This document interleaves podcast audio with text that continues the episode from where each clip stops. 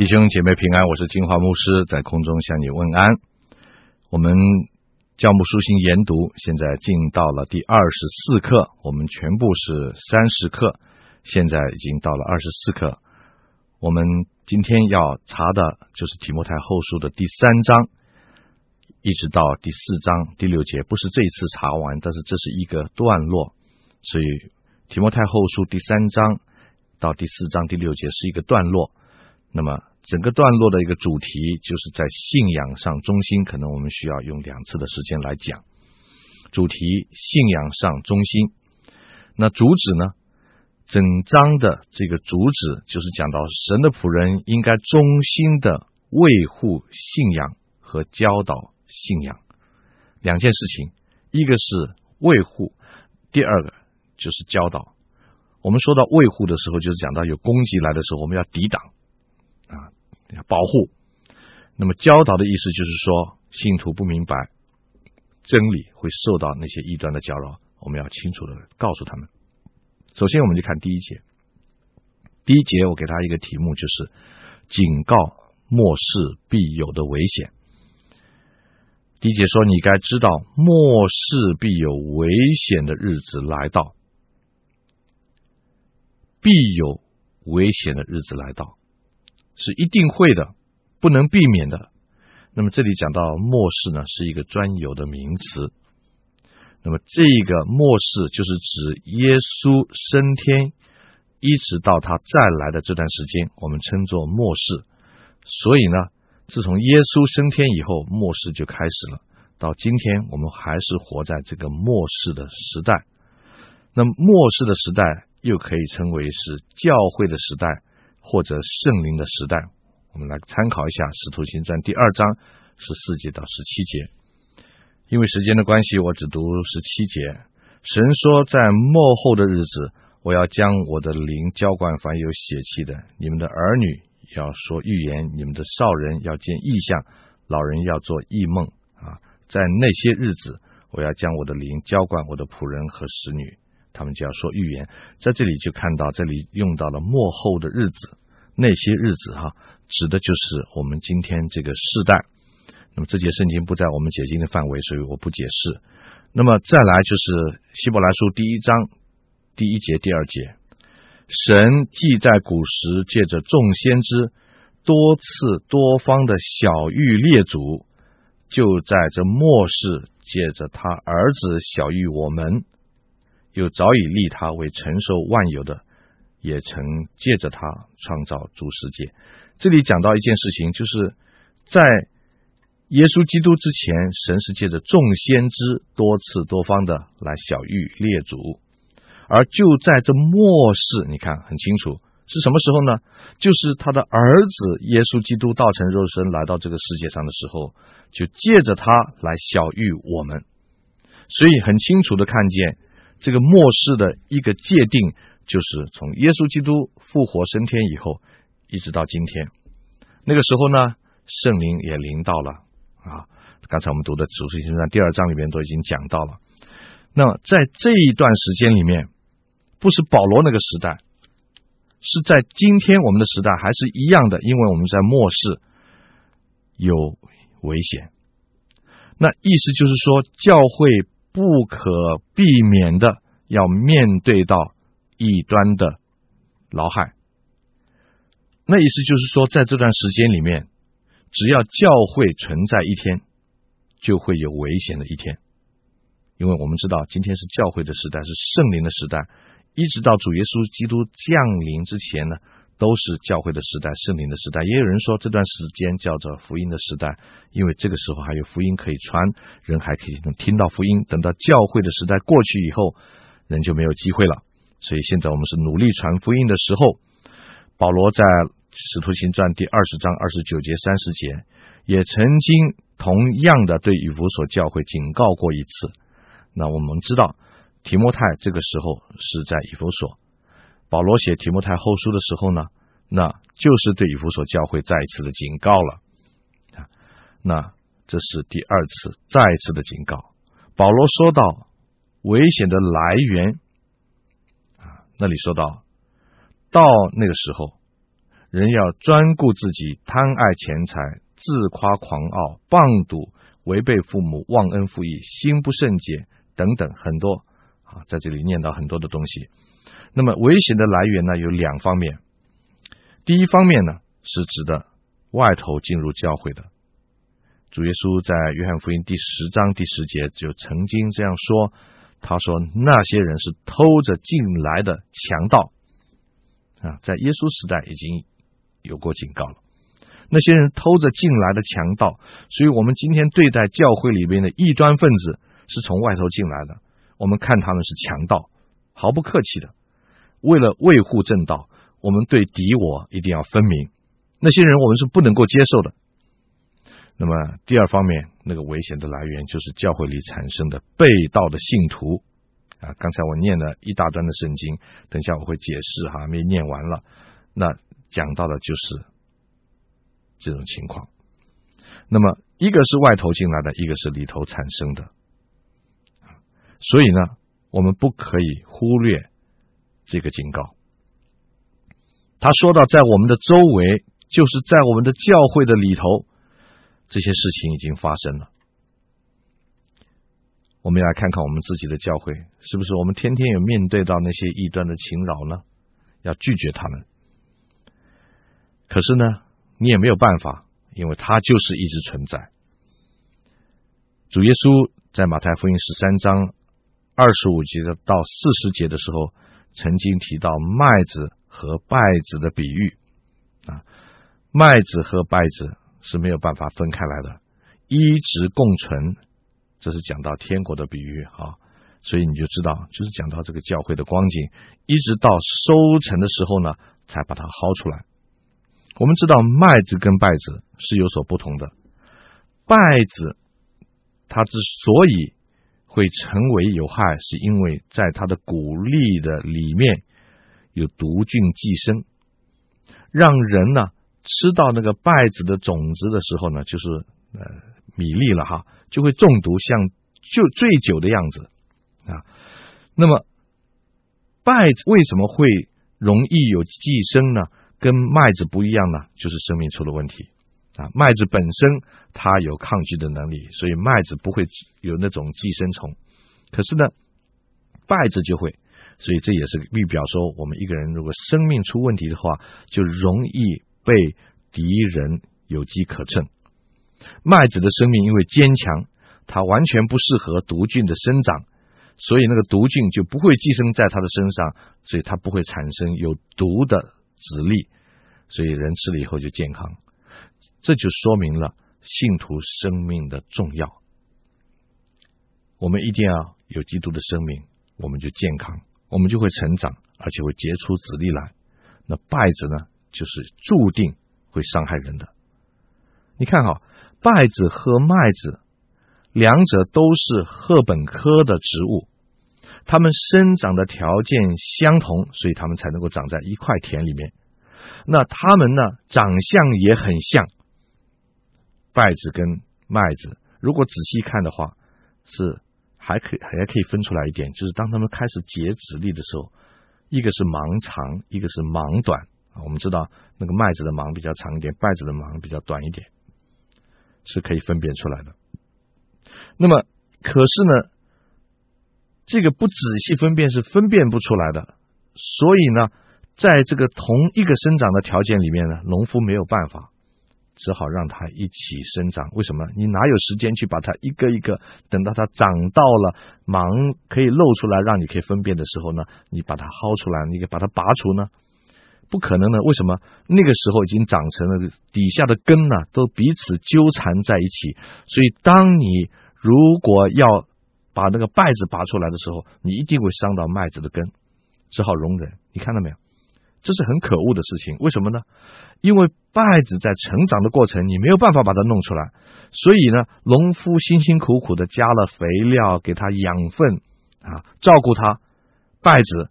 也分着抢食了那些养分，所以让农夫的加倍努力，可是收成却减少。今天教会也是这样子，我们牧养教会的时候，我们没有选择好的坏的我们都一样同样的牧养，好的坏的我们同样都爱他，好的坏的我们同样的去照顾。有时候会觉得有些弟兄姐妹他们实在不受教，我花了那么那么多的力气，他们离开了神，没有结果，你真是觉得很灰心。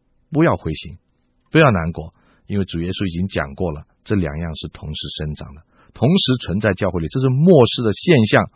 到了什么时候呢？到了成熟的时候，好了，因为败子的籽粒比较小。那不晓得为什么会比较小，可能是因为它有毒菌生存吧。总之，或者它的生命本身就是长出来就小籽粒，所以呢，它跟麦子的这个籽粒就不一样了。到收成的时候呢，一个重一个轻，很容易在风里面就把它薅出来。所以将来有一天有一个结局，当时候到的时候，成熟的时候，主耶稣基督再来的时候，教会被提升天的时候，有一个薅出来的时候，就是主耶稣的审判。那个时候，真正的麦子就被分别出来，就留在仓里，稗子就把它烧掉。那么，我用了好多时间来讲稗子、麦子，就是为了能够解释这段圣经的意思，让我们知道这些事情好歹都在教会里是并存的，是危险的。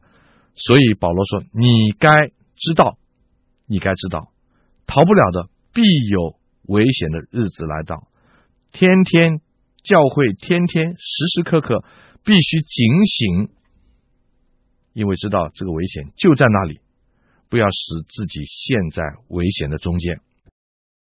我们花了一点时间来解释提醒这个幕后危险的这种重要性，让我们能够明白。那么现在我们就进到了第三章的第二节到第五节，这段圣经蛮长的，我们一面讲一面念好了。因为里面讲到十九样的危险，那么为了解释方便，我们把它分成六类啊，六类啊，归类成六大类。第一呢，就是自私啊，包括哪些呢？这些经文里面提到的，你跟着我看经文啊，一面看我们就一面在在研读。那么就是专顾自己，专顾自己原文的意思。很清楚，很简单，就是爱自己啊，自己爱自己，以自我为中心的生活。今天这个社会啊，就是标榜自己爱自己，标榜个人主义。所以呢，有一个啊鞋子哈牌子叫做耐吉，我没有意思叫你不买他的鞋子，不要误会哈，我只是用它做例子。他有一句口头语，就是 “just do it”，想做就做。我不晓得国内是不是用同样的这个标语啊？他 “just do it” 就是想做就做。哎呀，吸引了很多现在的年轻人。哎呦，这句话实在太好了，太好了！为什么呢？这说中了我的心，所以很多人就买他的鞋。想做就做，不管别人怎么说，不管别人怎么想，你要你就可以做，这是你的自由，这就是。自我为中心的这种理念，那么今天教会里也受到这种思想的影响，从为了敬拜神，到变成教会用节目来吸引人。啊，诗班好不好啊？今天是哪个牧师讲道啊？讲到合不合胃口啊？啊，节目安排的怎么样啊？热不热闹啊？用节目来吸引人，这是就是这种自我中心的思想作祟。为什么人到教会里来就是为了这些？你可以给我什么啊？所以教会就一味的迎合这些人的喜好，改变节目，把诗班弄得精彩一点，乐队也搬上去了，好的音响，讲道也要迎合人的口味。这个就是。提摩太后书第四章第三节、第四节所说的，他们的耳朵发痒，只喜欢听，专门挑自己喜欢听的，这是一个末世的危机的现象。自私里面还有一样，就是不但是爱自己，还爱钱。这个啊，圣经里面也提到了啊，讲到爱钱，在第二节里面，爱钱。不当的赚钱心理，我可以这样讲，爱钱就是一种不当的赚钱心理。中国有一个流行的口头禅，就是凡事向前看啊，向前看不是向前面看。从前我们说你要向前看是向前面看，现在当你说向前看是向那个钞票看。提摩太前书第六章第十节就告诉我们说，贪财是万恶之根，金钱本身不是坏的，坏的是人的心。人心坏了，你用钱就会出问题。从前的人呢，看人的时候是用品德，而不是用钱财，啊，是用他的才德来看他，而今天的人是用他的钱来看他。从前的人用品德和他自己的才能去赚钱，人认为这是高贵的。而今天的人呢，不管你怎么样，只要你能赚钱，什么仁义道德，统统抛到脑后面去了，也没有人看不起你。你看，这就是可怕的社会。那么，今天我们在教会里可以这样吗？当然不行了。那有没有这样的事情在教会里？有，这就是幕后的危险。不当用钱的态度也和贪财是一样，都是自私的表现。其实说说穿了都是自私，所以我把它归在这一类里面啊。所以看看我们个人用钱的态度，看看我们教会用钱的态度。我听说有个姐妹告诉我，她的教会在国内的哈，钱太多了，大大的改善设备啊，教会的冷气、音响都是几十万的啊。不但是这样的，而且呢，钱太多了，就挖鱼池啊，做庭园呐。美化环境，雇保安警卫啊，设立闭路电视，闲人免进啊，看得紧紧的。钱太多了，就保护自己，闲人免进。教会的门关的那么紧，只有聚会的时候打开，不传福音，只顾自己享受。我不知道耶稣今天如果来的话，他会不会进这样的教会？这是自私。如果我们教会不懂得把我们的资源用在传福音的工作上，只懂得自己享受，闭着门把自己的教会弄得漂漂亮亮，这都是对不起上帝的事情。第二，第二类就是骄傲。骄傲在第二节里面提到自夸、狂傲、放赌；在第四节里面提到任意妄为、自高自大。自夸的人呢、啊，像孔雀，你看过孔雀吗？不断的向人展现羽毛。有时候我到动物园去看到孔雀不开屏啊，很漂亮，长长的尾巴拖在地上。哎呀，就赶快找一个漂亮的小女孩站在前面，展现她的花花绿绿的衣服。然后我们在那里不断的拍手，不断的出声音，好像要赞美她。她就跑到你面前来，就把那个羽毛就展现出来了，好漂亮哈啊！所以有人说。自夸的人就像那个羽毛，孔雀的羽毛，羽毛，孔雀漂亮的羽毛就是它死亡的原因，因为大家都想要拔它那个毛。另外呢，就是狂傲，狂傲其实就是自夸的延伸，而且到了一个地步会伤人的，狂傲会伤人的。好像一个人的口臭，有人这样形容，西方人形容哈，是一个人的口臭。人人都知道，就是自己不知道。狂傲的人就是这样啊！你一碰到他，你就闻到了，你就可以体会到的他的那种的那种的气焰在那个地方。还有就是谤读，谤读是什么意思呢？在这里原文的意思就是有两个，一个就是讲的挑剔的，他很喜欢挑剔啊，而且很喜欢嘲弄人，而且动不动就抱怨啊。又喜欢管闲事，不关他的事，他都有意见。凡事都不能够称他的心，这叫做谤讟。你怎么样子的安抚他都没有用的，他就是不舒服。第二个意思呢，就是栏杆啊。第一个意思指的那个挑剔的人，第二个就是栏杆。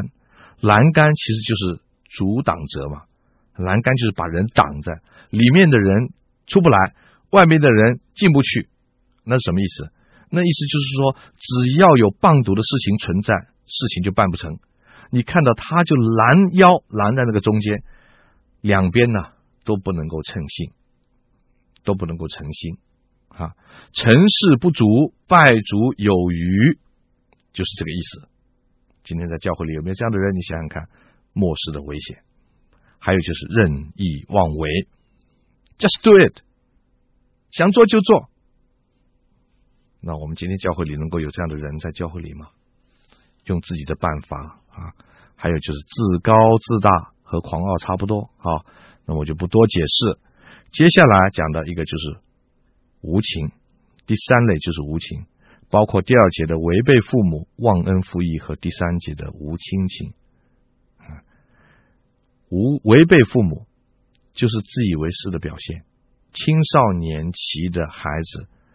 特别要要提醒，自以为是就常常会违背父母。想要独立，这是一个现象。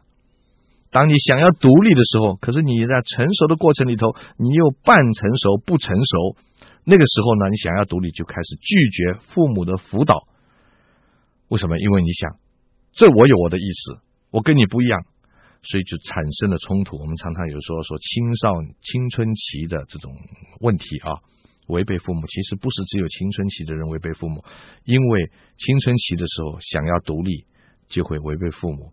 那么同样，成人会不会也会？因为你自以为是啊，这是保罗说这是一个危险。另外还有一个就是忘恩负义，有没有？太多了，在我们一生服侍的经验里边。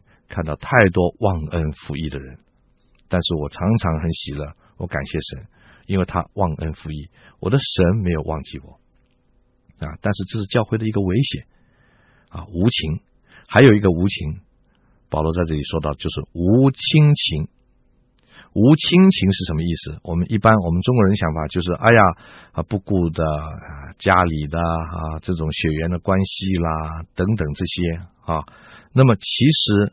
这个无亲情的原来的意思是讲到失去了本性，无亲情就是失去了本性。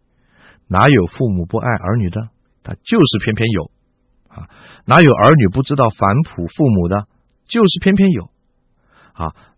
那男有哪有人不晓得男和女才能够结婚呢？就是偏偏有男跟男的要结婚啊！所以圣经里面你会发现，那个所有无亲情，也就是说违反本性的事情，失去本性的事情，都是神所咒诅的，因为它是反常。所以反常就是无亲情，不是只是指着指着你跟亲人的关系不好，不是，而是指啊这是反常，不应该有的，作为一个人不应该有的啊，叫做无亲情。所以呢，第三个。类呢，我称它做无情；第四类呢，我们就称它做污秽。第二节说心不圣洁，和第三节不爱良善啊，这两样不圣洁和不爱良善。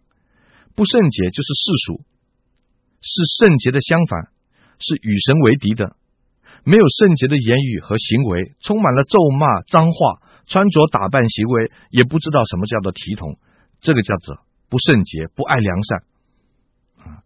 那么第五类仇恨，第三节说到不解怨，好说谗言，不能制约，性情凶暴。所谓不解怨，反反面就是结怨嘛。啊，不解怨就是结怨嘛，不是什么深仇大恨呐、那是人际关系朝相反的方向走。不解怨。就是人际关系朝相反的方向走，可以和好的我不要和好，可以不必仇恨的我不要，我就是偏要仇恨，可以饶恕的我就是不饶恕啊，可以让他放过他的就是不放过，这叫做不解怨。说到这里呢，亲爱的弟兄姐妹，你有没有这样子的仇人呐、不是什么深仇大恨的，你在教会里头都不能在一起讲话同工的，有没有？不解怨。的现象哦，主说：“你们若不饶恕人，我在天上的父也必不饶恕你们的过犯。”不要忘记哈，如果我们不放人走，主就不放我们过。还有呢，就是好说谗言，好说谗言啊，也是仇恨的一方面。好说谗言就是希望把对方搞得过不去嘛。好说谗言就是不诚实，喜欢挑拨是非啊。这是保罗再三禁止信徒做的事情。我觉得这是今天教会的一个大盲肠，非割不可。弟兄姐妹，你是稗子还是麦子呢？你会让教会、让传道人不知如何，不晓得怎么办呢？你自己要把自己分清楚。还有，不能制约，不能制约就是没有办法自我约束，不能约束自己啊。体重超重了，你不能控制；身体不好了，你也不晓得去爱惜。啊，这些都是叫做不能控制，对啊，脾气也是一样。所以呢，一个能够在凡事上约束自己的人呢，啊，那么这个就是才是神的儿女啊。还有一个就是性情凶暴，性情凶暴啊，什么叫做性情凶暴？凶跟暴，你想想看，火山爆发是什么样的气焰呢？我是看过火山爆发的，好可怕。爆完了以后，我上山去一看，焦土一片呐、简直像地狱一样。那个损失啊，真是无法估计啊。那凶恶的脾气啊，就是这样子，说爆就爆了，一爆就无可收拾。然后呢，事先也没有办法控制那个损失的。你说啊，我火火山爆发，我这次爆到这里，我不爆那里；我这次爆到呃爆到这个地方，我可以控制我的损失。没有的，当火山爆发脾气来的时候，盘子、碗子，什么东西能丢的就丢，见东西就甩，见人就骂，对不对？好，见能打的就打。哎呀，这是今天末后时代的危险，在教会里头我们也看到的。好了，还有一类就是忘恩负义。这一类呢，就包括第四节的卖主卖友，爱宴乐，不爱神，和第五节的假冒为善，我都归在这个忘恩负义里面。我很快的解释一下，我们还有两分钟的时间哈。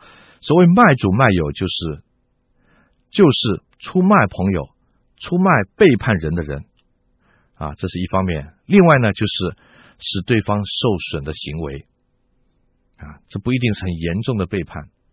啊！但是让对方因为你的行为而受到损伤的，这个解释卖主卖友的行为。我举个例子啊，在美国有一个人呢，他偷了主人三十块钱，在加油站被抓了，法官呢就判他最重的徒刑。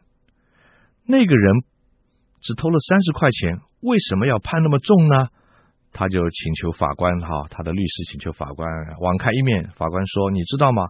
他不但是偷了他主人的三十块钱，他也偷了主人的信任。哎呀，我觉得这个是很妙，对不对？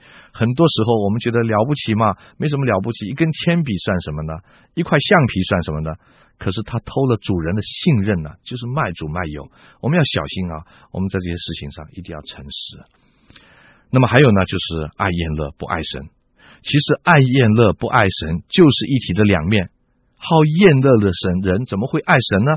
腓立比书三章十九节告诉我们，他们的神就是自己的杜甫啊，专以地上的事为念，关心今生就不会关心永恒。爱厌乐就是爱享受，不是只有吃吃喝喝，所有这些享受玩乐的事情都应该在里面。今天你看那些人喜欢把那个明星捧得高高的，运动员捧得高高的，给他们最高的薪水。他们哪里能够得到那么薪水？他们的成就在什么地方？没有，只是因为人喜欢，因为他讨人的喜欢嘛。所以大家看他喜欢寻人的开心，他们就给他很多的酬劳。从这些事情，我们就看见这个世界反常的那些真正好好的工作的人得不到应得的报酬，但是那些明星啊啊得到的是什么？传道人得到的是什么？所以证明一件事情，就是人就是爱这个世界，就是不爱神。爱宴乐，有敬虔的外貌，却背了敬虔的事意，这明明就是很明显的说了假冒为善的人，在教会里头要提莫太小心，要避开的。我们今天就说到这里，我们下一次再见。